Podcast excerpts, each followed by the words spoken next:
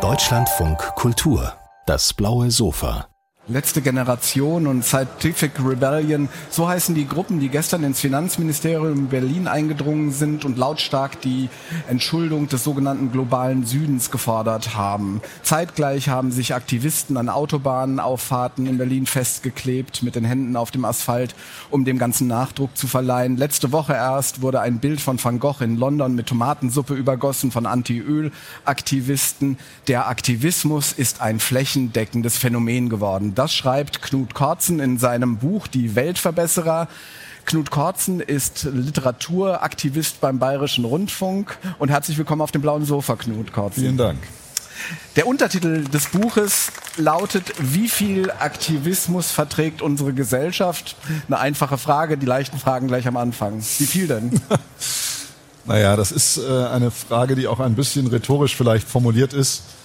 Ich beobachte ich gehe aus von einer Beobachtung, äh, Sie haben das ja schon gerade skizziert, dass wir tatsächlich in einer Zeit leben, in der tagtäglich verschiedenste Aktivismen und aktivistische Bestrebungen, Bemühungen auf uns einprasseln und uns medial begleiten.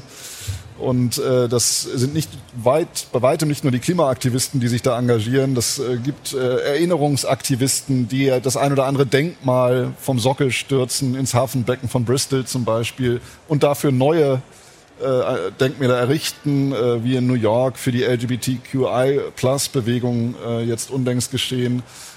Ähm, es gibt visuelle Aktivisten. Früher nannte man die Fotografen, heute nennen sie sich teilweise visuelle Aktivisten. Äh, dann gibt es äh, Vergnügungsaktivisten. Es gibt Sacred Activism in den äh, USA. also es gibt so viele Spielarten von Aktivismus mittlerweile, dass ich dachte, das ist vielleicht mal eine nähere Befassung wert. Ist denn das äh, mittlerweile Teil des guten Tons, äh, Aktivist zu sein? Und ist das schon komplett in der Popkultur angekommen, zum Teil auch aufgesogen worden?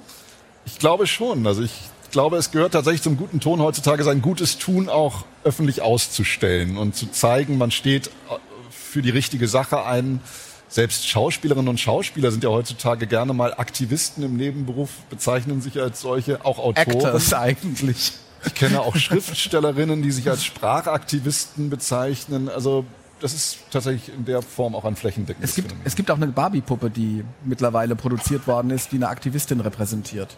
Ja, womit man äh, gleich, woran man erkennt, dass der Aktivismus natürlich längst inkompariert worden ist vom Kapitalismus. Äh, Mattel hat tatsächlich im Januar dieses Jahres äh, Ida B. Wells, einer afroamerikanischen Blacktivism Aktivistin, eine Barbie-Puppe als vorbildliche Figur gewidmet und die auf den Markt gebracht. Also für Geld verdient werden kann daran auch gut. Löst denn die Figur des Aktivisten das ab, was man früher den Intellektuellen äh, nannte. Der war ja auch engagiert, ne? Der hat die Zeitläufe begleitet, kritisiert, aber in einer anderen Form, nämlich in einer distanzierten Betrachtung. Ja, und vielleicht auch mitunter in einer etwas überlegteren Form. Also ich glaube, der Aktivismus, das ist ihm wesenseigen, ist ja sehr impulsiv.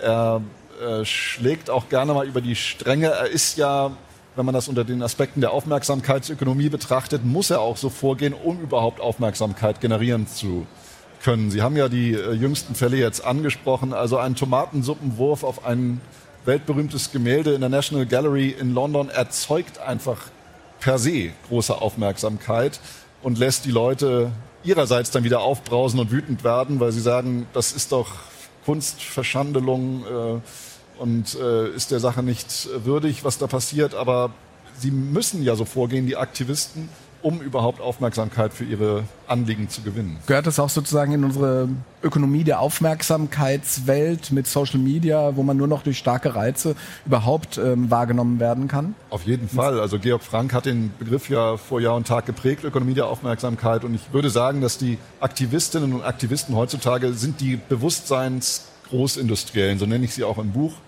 unserer Zeit, also ausgehend von dem Begriff der Bewusstseinsindustrie, es vergeht ja kein Tag, an dem nicht in irgendeiner Talkshow eine Aktivistin, ein Aktivist Stellung zu welchen Fragen der Zeit auch immer nimmt. In den Nachrichtensendungen sind sie präsent. Also insofern ja.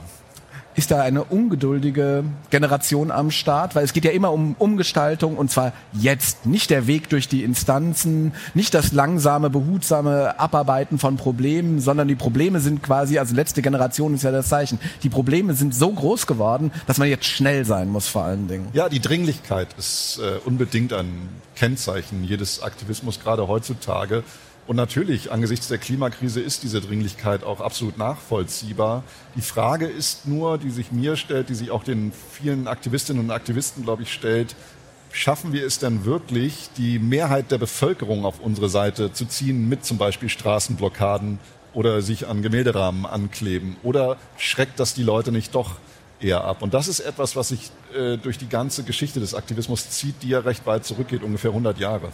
Ja, kommen wir gleich drauf. Aber diese, diese, dieser Aktivismus, ist das auch eine Art von, sagen wir, Religionsersatz? So nennt äh, Tajo Müller, ein Aktivist, das, glaube ich? Ja, Tajo Müller ist ein Ende-Gelände-Aktivist, äh, der Spiritus Rector letzten Endes dieser Bewegung. Und der sagt tatsächlich nicht nur, dass er Mystiker ist, sondern dass diese soziale Bewegung, der Aktivismus für ihn eine Art Religionsersatz darstellt. Und äh, das wiederum zieht sich, wenn Sie mal die Bilder äh, sich anschauen äh, von Greta Thunberg 2019, wie sie ja, das sind ja ikonische Bilder geworden, über den Atlantik segelt zur UN-Klimakonferenz. Sie nennen sie etwas despektierlich äh, die heilige Johanna der Schulhöfe. Ja, gut. Äh, also dieser, das ist eben auch dieser religiöse Aspekt.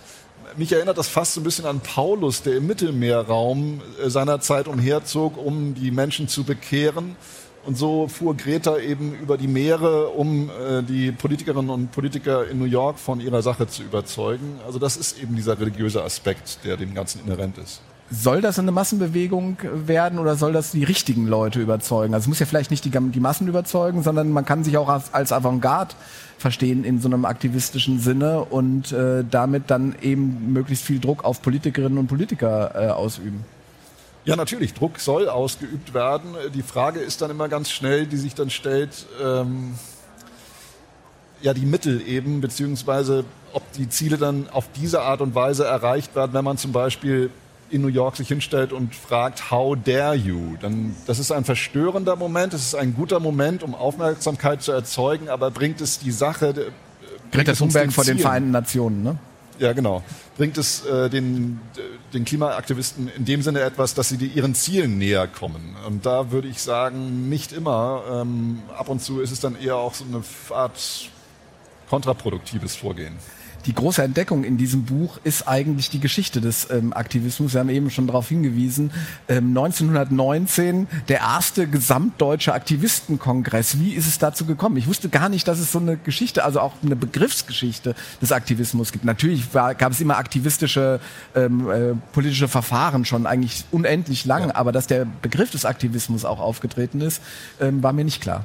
Ja, also ich mutmaße, ich kann es nicht endgültig belegen und final, aber ich mutmaße, dass es tatsächlich auch eine deutsche Wortschöpfung ist, der Aktivismus, weil er doch sehr stark idealistische Züge ja immer schon getragen hat. Sie haben vollkommen recht, der Aktivismus an sich, avant la lettre, den gab es schon immer.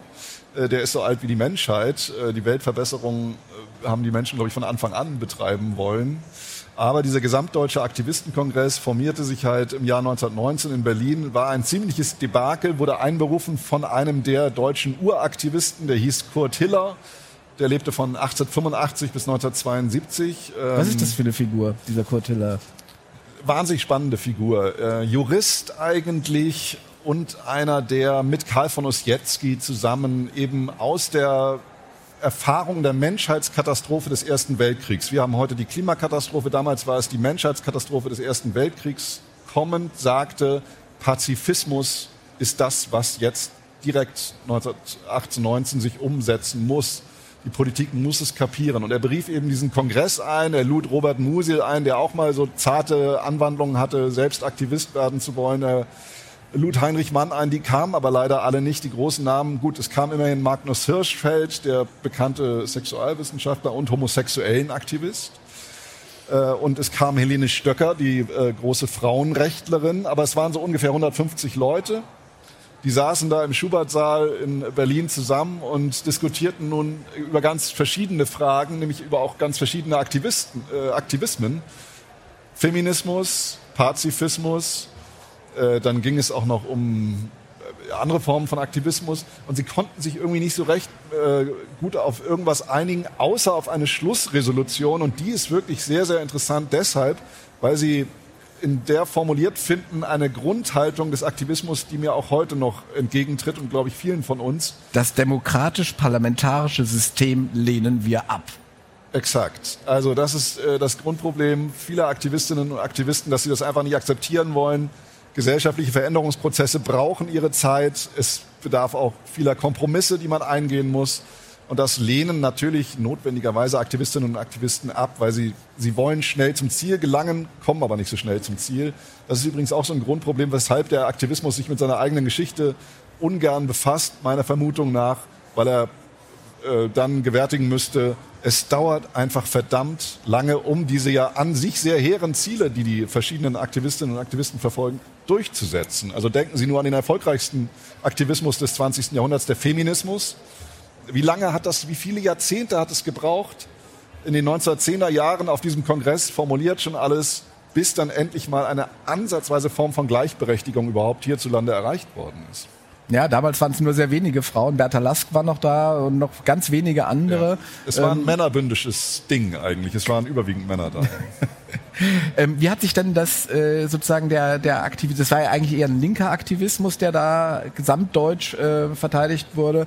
Ähm, wie hat der sich denn fortgesetzt? Also wir haben natürlich auch in weiteren Aktivismen oder Aktiv also Bewegungen schon starke linke Ziele gehabt, 68er zum Beispiel, aber auch in der DDR war der Aktivist sozusagen im, äh, in den Staat eingebunden als äh, sozusagen Held der Arbeit, äh, ja. ein Aktivismusbuch bekommen und sowas. Ja, ja. Gerade die DDR-Geschichte ist ganz interessant, weil die ersten, äh, die, DDR-Aktivisten, der erste DDR-Aktivist, ähm, der Adolf Hennecke hieß, war ein Kohlekumpel, was heutige Aktivistinnen und Aktivisten wahrscheinlich verstören dürfte, das zu wissen. Also der arbeitete im Tagebau und war ein Held der Arbeit, wie Sie es ganz richtig gesagt haben, und wurde äh, irgendwann wurde 1949, glaube ich, der Tag des Aktivisten auch eingeführt, 13. Oktober in der DDR. Und es gibt jemanden wie den berühmten Romanisten Viktor Klemperer, der in seinem Tagebuch 1949 da notiert, was hat es eigentlich mit diesem Aktivisten auf sich? Und er meinte den Aktivisten als Figur. Klemperer kam aus der Zeit des Nationalsozialismus, ähm, hatte dieses berühmte Buch Lingua Terzi Imperii geschrieben und er hat in dem Tagebuch 1949 schreibt, ja eigentlich müsste er den Begriff des Aktivisten auch für seine Lingua Quati Imperii äh, aufnehmen und da mal nachverfolgen, was es damit auf sich hat. Das wirklich bizarre ist, es gibt viele nationalsozialistische Aktivistinnen und Aktivisten. Goebbels richtet 1933 in seinem Propagandaministerium die Zentralstelle für geistigen ja. Aktivismus ein.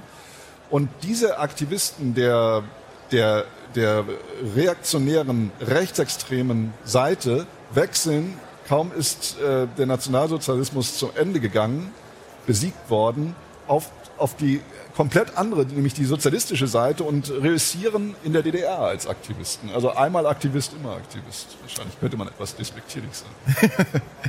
der, der Aktivismus, Sie haben es eben schon gesagt, vertritt oft hehre Ziele. Gleichberechtigung, Emanzipation, ähm, Umweltschutz und so weiter und so weiter. Wir kennen das alles mittlerweile. Zugleich äh, gibt es so eine gewisse Ambivalenz da drin. Also Sie sagen, äh, dem, manchmal gibt es da totalitäre Züge. Hängt das mit diesem antidemokratischen Avantgarde-Verständnis zusammen?